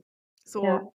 Und ich glaube, das ist halt 'n Riesenunterschied so. Mhm. Wir Lipödem-PatientInnen haben ein ganz anderes Schmerzlevel. Ja. Wir beißen täglich täglich, stündlich, minütlich, sekündlich die Zähne Ja. zusammen, weil wie oft wirst du am Arm mal kurz berührt? Ja. Wie Ja. oft, wenn du irgendwo langlaufen möchtest, berührst du irgendwas mit deinen Ja. Beinen, wo du dir denkst: „Oh, ich könnte grad alles zusammenschreien“, Ja. aber du lächelst. Du Mhm. lächelst, weil du möchtest ja du fällst ja schon optisch auf, du Mhm. möchtest aber nicht noch irgendwie Ja. Oh Mann, oh Mann. Oder wie du sagst, ähm, mir erzählen so viele junge Mütter das war mein Hin Hund im Hintergrund, Ludi ist gut, ähm, dass sie sie können nicht mit ihren Kindern aufm Boden sitzen oder haben Angst, dass das Kleinkind sich dann klong auf 'n Schoß setzt und es einfach tierisch wehtut. Aber wie sehr sehnt sich eben 'ne Mama genau nach dem Moment, dass das Kind sich einfach auf'n Schoß setzt? Und das sind auch so, wenn ich Patientinnen hinterher frage: „Was ist das Tollste, was du jetzt wieder machen kannst?“ Das sind so banale Sachen, die sich 'n gesunder Mensch gar nicht vorstellen kann, dass das einfach toll ist, das wieder machen zu können. Was war's bei dir? Ja, Alen Ähm, bei mir waren es die Katzen. Ah, ja, Also ja. also von von von was bei mir drauf also klar, bei mir ist, ähm, äh, das, was meine Seele am meisten gefehlt hat, ist das freie Tanzen. Ich Mhm. tanze ja, ich habe Ja, ja 12 Jahre lang Leistungsballett gemacht. Also Tanzen war immer schon meine Passion. Ich möchte ja auch Tanztherapie, eine Weiterbildung machen. Das ist mein Steckenpferd, das ist mein wow. Ding. Und ich konnte es aber nicht mehr frei machen, weil Mhm. meine Füße taten ganz schnell äh, weh, meine Knie haben das nicht mehr geschafft, ich konnte meine Arme nicht mehr so also diese Leichtigkeit, die Ja, ich beim Tanzen hatte, ging durch die Krankheit nicht. Also durch was heißt durch die Krankheit? Ging durch dieses Zusatzgewicht, ja. dieses krankhafte Zusatzgewicht ging das nicht, weil es natürlich genau die Stellen betrifft, ähm, die du zum Tanzen brauchst, es sei denn, du machst Bauchtanz. Ähm, und die Katzen, tatsächlich waren es für mich auch, ähm, wir haben meine meine Eltern haben einen Bengal-Mix, der ist, äh, wirklich quirlig wie sonst was. Wir vermuten auch, dass der zusätzlich ADHS hat. Also dieses dieses Tier, das ist wirklich das ist unfassbar. Und aber er ist auch noch unfassbar dumm, aber wir lieben ihn. Also, er ist super liebenswürdig. Ja. Und der ist aber immer so: „Oh, okay, ich springe jetzt mal kurz auf deine Beinchen.“ Und du dachtest jedes Mal so: Ja. „Ich habe Wow. dich ja lieb, ne? Ja. Aber ich würde dich gerade auch gerne Oh, umbringen. Und ich hatte das, ähm, wenn ich gehe also, wenn ich nach Hause gehe, er drückt seine Liebe aus, indem er so ein bisschen in die Wade kneift, ja, mit den Zähnchen. ja. Aber er hat so unfa wie so Milchzähnchen. Er hat so super spitze Zähnchen. Und das tat immer schon anders weh und ich dachte jedes Mal: „Oh“, ne? Und nach meiner Waden-OP, nach meiner Rückseiten-Waden-OP habe ich den wirklich gepackt und habe gesagt: „Chilli, Gehst du noch einmal an meine Wade? Ich bringe dich um. Es tut so ich habe mir Oh, kamen wirklich ja. die Tränchen und dann dann habe ich mich aber bin ich natürlich noch mal zu ihm, habe mich so entschuldigt. „Es tut mir so leid, ne? Ich wollte dich gar nicht Er hat gesagt: „Ich weiß, Ich Schwesterchen.“ ich habe dich doch so lieb, aber Ja, es tut einfach so weh.“ ja, Und ich habe dann, ähm, äh, immer versucht, mich als die Wunden zu waren ich habe mich mit auf den Teppich dann ge ge gelegt, brauchte dann natürlich Hilfe zum Aufstehen. Das habe ich nicht alleine hinbekommen. Aber aber, ähm oder ich habe ich habe dir auch grad 'n Video geschickt, wie meine meine Riesenhand da siehst du Chili. Ähm, das kann ich ja, wenn das äh, wenn die Folge online geht, kann ich dieses das sind 20 Sekunden, kann ich das mal bei uns hier in die Story hochladen, ja. äh, wie ich ihn nämlich, äh, streich jetzt muss, äh, Stanley auch was Ja, sagen. jetzt muss ja auch was sagen. Komm. Wie wie ich ihn streichel mit dieser Riesenhand und er aber immer so: „Äh, was ist 'n das jetzt? So, das ist aber 'ne komische Hand, die sieht“ aber sie streichelt mich. Okay, gut, Okay. gut, dann nehme ich sie. Aber Mhm. das waren halt so, ne und jetzt denke ich mir: „Komm, komm auf meinen Schoß, Ja, bleib auf meinem Schoß. ja, Ich nehme dich hoch.“ Wir haben ja. 'n Waldkater, der ist super, super schwer. Ich kann ihn jetzt Wow. hochnehmen und denke mir jedes Mal so: „Oh, so schwer ist der gar nicht“, Ja. ne? Warum dachte ich immer, dass der so schwer Mhm. ist, ne? Oder Einkäufe hochtragen. Ich wohne ganz oben. Ja, Das war es ging nicht. ja, Ich konnte schwer und das hat mich ja. immer genervt, weil ich mir dachte: „Boah, du bist 'ne emanzipierte Frau, du wohnst alleine und du kriegst es nicht hin, Ja, deine Einkäufe hochzutragen, ohne oben anzukommen und Tränen zu haben.“ ja. Nicht, weil sie schwer sind an sich, die Einkäufe, dass es im Rücken Mhm. schwer ist, sondern Ne, an den du Armen. kannst es einfach von Armen nicht oder so ganz simple Sachen, das war für mich so eindrucksvoll. Föhnen. Den Ja, nur den ja, Arm. Ich meine, wie leicht ist 'n Föhn, ja? Aber das sagen schwer. ganz viele Patienten: „Ja, ich könn ich konnte mich eigentlich kaum mehr föhnen, weil ich den Föhn nicht halten konnte.“ Locken Ja, machen. Ja, Locken machen, Locken ja. machen, Dauert ja noch länger, also ist das noch heftiger. Ja, Ja. Ja. Aber auch Schminken teilweise, ne? Oder Mhm. Augenbrauen zupfen. Ich Ja, finde auch solche so Kleinigkeiten, so die Augenbrauen zu zupfen, ja, da hast du ja auch 'ne Weile das oben. Oder, ähm oder das Handy halten, wenn du wenn du per WhatsApp Mhm. Video machst. Ich muss immer Mhm. musste immer gucken, dass ich das irgendwo abstelle. Jetzt denke ich mir so: „Ach, ist egal, ich halte es halt einfach mal hoch.“ Und Mhm. was bei mir ein riesen, riesen Punkt ist und da habe ich auch so Tränen gehabt und das ist ich wei ihr werdet das nicht verstehen, aber ich habe, seit ich 9 bin, eine Dauerkarte für Borussia Dortmund.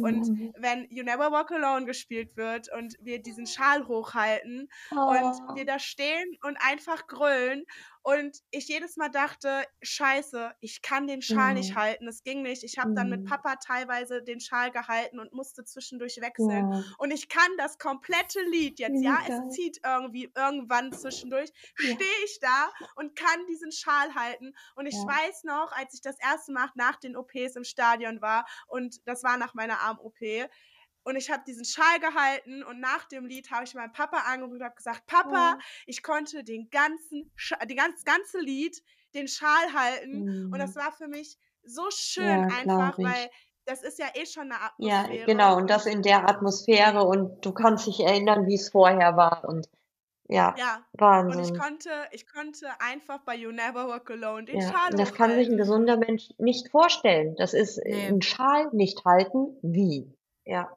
Ja. Ja, und das ist ja Wahnsinn. was ist das? 3,5 Minuten, das ist ja Ja. jetzt nicht ewig lange, Ja. ne? So, Ja. und du kannst den ja ne, und es es ging nicht. Es ging Mhm. partout nicht und das war so da habe ich meinen Papa angeguckt und gesagt: „Und dafür hat es alleine alleine dafür hat es sich schon Ja. gelohnt, den ganzen Schmerz“, So was ich konnte nach der O ja, ich konnte nach der OP nicht mal mein Handy halten, weil Mhm. alles so schmerzhaft Ja. war. Und dann dachte ich so: „Und jetzt“ du stehst da und es ist jedes Mal jedes Mal also, ich Ja. bin ja alle 2 Wochen im Stadion und es ist jedes Mal das es ist für mich immer noch nicht normal und ich bin ja jetzt seit über 7 Monate schon wieder Ja. regelmäßig im im Stadion. Mhm. Und es ist jedes Mal, dass ich nach dem Lied denke: „Krass, Lara, du hast den Schal Ja. komplett alleine gehalten.“ Ja. Weil Mhm. es ist jedes Mal so besonders für mich, dass ich das kann. Und es ist so simpel, es Ja. ist so nix Besonderes eigentlich für andere. Und an der Stelle, wenn uns jetzt einer von dem von dem Fußballclub da zuhört, sponsert uns mal und schickt der Lara neuen Schal. Ich nehme mal ich habe tatsächlich ich habe ich habe einen einzigen Schal und den habe ich, als ich 9 war, als ich das erste Mal mit meinem Papa im Stadion war.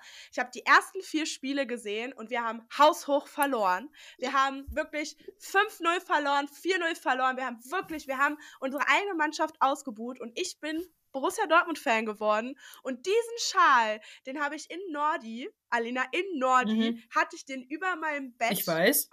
Ja. angenagelt und Ich dieser weiß. Schal, den habe ich bis heute und ich bin ich werde 27 in 3 in 2 in paar Wochen, In 3 2, in 3 2 Wochen werde ich Enden. 27 ich ich werde dieses Jahr, okay Ja. ich werde dieses Jahr 27 und ich habe diesen Schal, seit ich 9 bin. Und ich nehme jedes Mal diesen Schal mit ins Stadion, keinen anderen. Es ist dieser Ja. Schal und den nehme ich mit ins Stadion. Mhm. Und das ist und der ist schon echt also, der sieht schon nicht mehr gut aus, aber natürlich sieht er gut aus, weil er natürlich hallo. Ja. Aber dann ist es auch zum Beispiel Trikots kaufen. Ich konnte keine Trikots tragen, weil die an den Armen halt immer zu eng Ja. waren. Ich habe immer Mhm. Männergröße XL getragen. Mhm. Ja, das ist genau die Ja. Fettverteilungsstörung sozusagen, ne? Im Ja. Rumpf bist du, ähm, so gebaut wie du und das Lipödem ist als Fake da drüber gelegt. Ich finde, man sieht das auch immer schön, wie's so angeklebt ist. Ich finde, wenn man den Arm so so hoch hält, so in so 'nem Ja. rechten Winkel, diese Ja. Winkelärmchen, du siehst immer direkt so, was so dran dran Mhm. geklebt ist, so. Ja. Du bist extra, so. Ja. Dich habe ich oder auch wenn du von der Seite dein Bein siehst, grade die Oberschenkel vorne, Vorne, du siehst der genau, was so Halbmond, dran ja. geklebt ja. Ja. Ja, aber, ähm, ihr könnt mir gerne 'n Trikot sponsern, Freunde, weil es ist extrem teuer und die OPs waren sehr teuer. Das heißt, ich, ähm, habe kein Geld dafür. Und ich habe so viele Bikinibilder von früher noch vom Rücken und dachte immer so: „Oh, jetzt hast du da du hast da so 'n Rölleken“, ne? Und ich dachte immer, das ist irgendwie, keine Ahnung, weil ich falsch gesessen habe oder so. Und jetzt ist es egal, wie ich mich hinsetze, das Rölleken ist nicht mehr da. Ja. Also Ja. also, wurde ja auch gemacht, Ja. ne? Wir machen das immer so zum Abschied oder zum Abschluss, dass du einmal, ähm, gerne sagen kannst, ähm, natürlich, wie wie du's empfunden hast. Wie bist du auf uns überhaupt gesto gut, ja, du bist du ich ich habe dich angeschrieben damals wegen der Lipödem Sister WG, das ist bekannt. Aber was möchtest du unser F ZuhörerInnen noch unbedingt auf'n Weg geben? Ähm, also, erst mal hast du mich ja gefragt, wie ich mich gefühlt habe. Ich habe ja ganz ehrlich gesagt, ähm, dass ich auch aufgeregt bin, weil das für mich die erste Podcastaufnahme war. Hallo? Das ist ja so ja, aber ich glaube, ähm, das ist genau 'n ähnliches Feeling. Jetzt war ich ja sozusagen die, die dazugekommen ist, ähm, und ich habe mich sofort aufgehoben gefühlt Und so erhoffe ich es mir auch, dass es man sich so als Community-Mitglied oder als eine Hörerin fühlt, die jetzt euren Podcast zum ersten Mal oder schon mehrmals gehört hat, dass sie auch einfach dieses Feeling hat, auch wir sitzen alle zusammen im Wohnzimmer und klönen mal darüber. Und mir fiel es unheimlich leicht, mit euch darüber zu sprechen. Und mit auf den Weg geben kann ich nur, ähm, ja, schließt euch zusammen, nutzt diese Plattformen, weil ihr seid nicht allein. Kriege ich eine Gänsehaut und fast eine bebende Stimme, weil ähm, ich kriege das so oft mit, dass ähm, viele wirklich alleine sind. Und dann bin ich froh, dass ich denen einfach so Tipps geben kann. Hört rein in Geile Maschen der Podcast oder schließt euch einer Community an. Ihr seid eben nicht alleine. Und das eigene Leid, das bleibt ja, aber es wird gemildert, weil man sich eben nicht mehr alleine fühlt und weil man sich verstanden, aufgehoben fühlt. Wenn man, ähm, du hast über deine Flachstrick, ähm, Handschuhe gesprochen. Jeder hat irgendwo einen Tipp und sagt, oh, damit habe ich gute Erfahrungen gemacht oder probiert das doch mal aus oder man selber ist dann auch froh, wenn man einen Tipp weitergeben kann.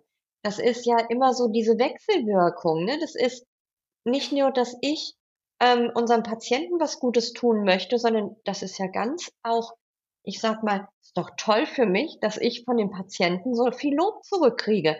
Ist doch ein toller Job dann. Und so kriegt ihr, denke ich, auch ganz viel Lob zu eurem Podcast, dass ihr das, muss man ja mal sagen, wie es ist, in eurer Freizeit macht.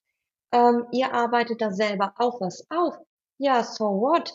Soll ja auch so sein. Aber ihr gebt auch so viel, ihr holt so viel vor und das alles in eurer Freizeit. Das ist ja nicht nur so, dass wir hier nett anderthalb Stunden gequatscht haben. Da ist jetzt für euch eine ganze Menge Arbeit noch drin, ne, Alena? Da mit dem Schneiden und allem und Aufbereiten, bis der dann online ist, ist ja mal ein Ding. Und das ist einfach ein Riesenkompliment an euch, dass ihr das einfach so, glaube ich, ne, ins Leben gerufen habt. Ich glaube, ihr habt ja, einfach ja. gesagt, das machen wir. So, dann und dann ja. ist Folge eins und go. Und das macht ihr einmal die Woche, nehmt ihr auf, oder?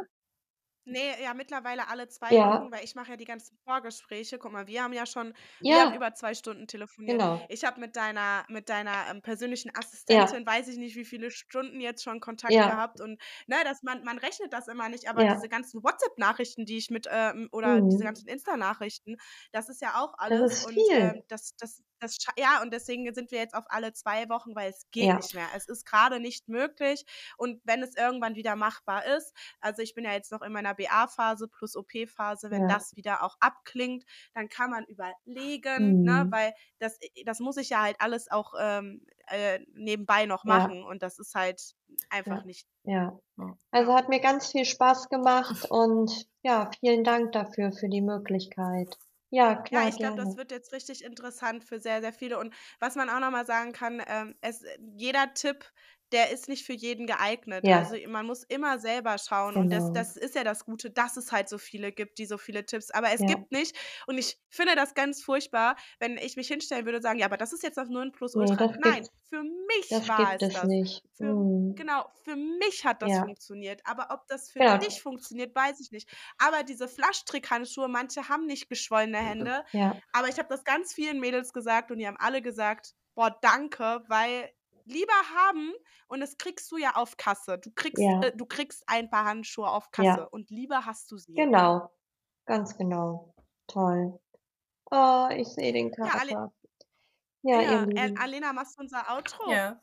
Dann sage ich wie immer vielen Dank fürs Zuhören. Danke, dass ihr eingeschaltet habt. Danke, dass du bei uns warst, Anke.